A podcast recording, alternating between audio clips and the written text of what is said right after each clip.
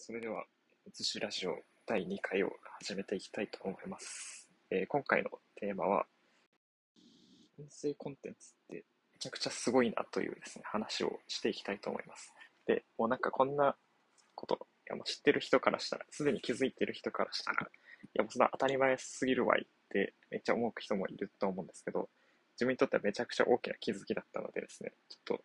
言語化しとこうかなと思います。で、まあ、自分、2018年から、あの、オードリーのオールナイトニッポンを聞き始めて、まあ、そこからラジオを聞き出して、もう4年くらいですね、その音声コンテンツとは触れ合ってるわけですけど、えーそんな4年の歴をですね、4年越しの気づきになりますね。なので、えっと、もう本当、これ気づいたのは、あの、も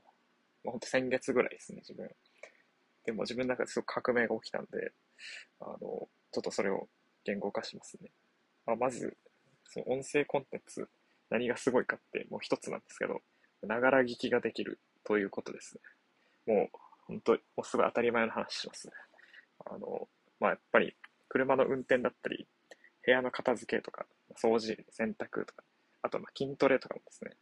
まあ、いろいろ、まあ、あの、脳のリソースはそんなに使わなくて済むっていう単純作業ってなんかいろいろあると思うんですけど、まあ、自分それやってる時ってもう本当、めんどくせえなとか、だるいなっていう感情がどうしても湧いちゃうんですね。で、それを、そのながら聞きすることで押し殺せるという効果があることに最近気づきました。で、あの、なんならですね、えー聞きたいポッドキャストがあるとして、でも、あの、聞いてる間っ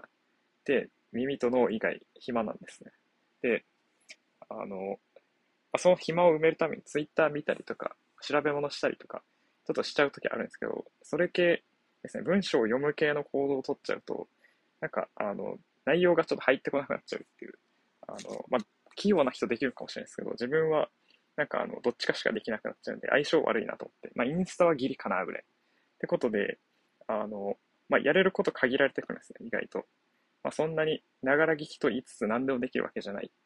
とはいえ、耳と脳以外の暇があるんで、それを潰したくなるという、えー自分のなんか感情が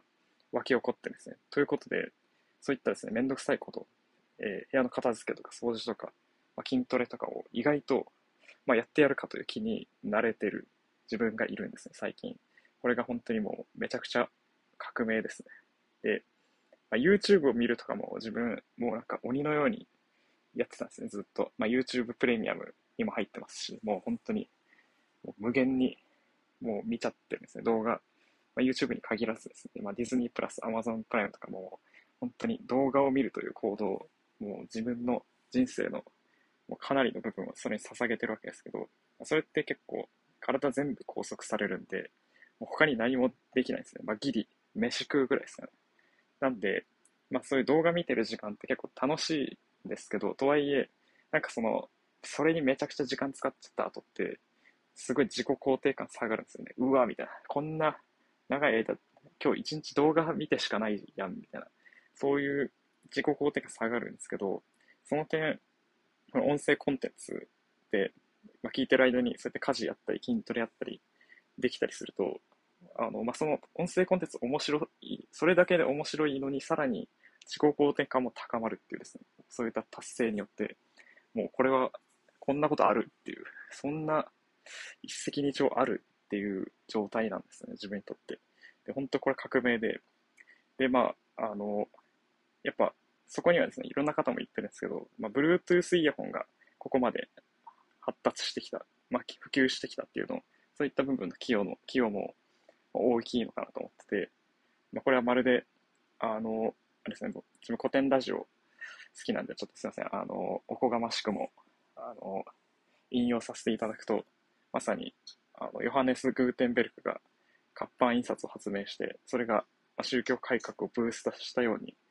ですね、まさに、まあ、自分もこの、まあ、AirPods 買って、それがこのですね、ながら聞き革命を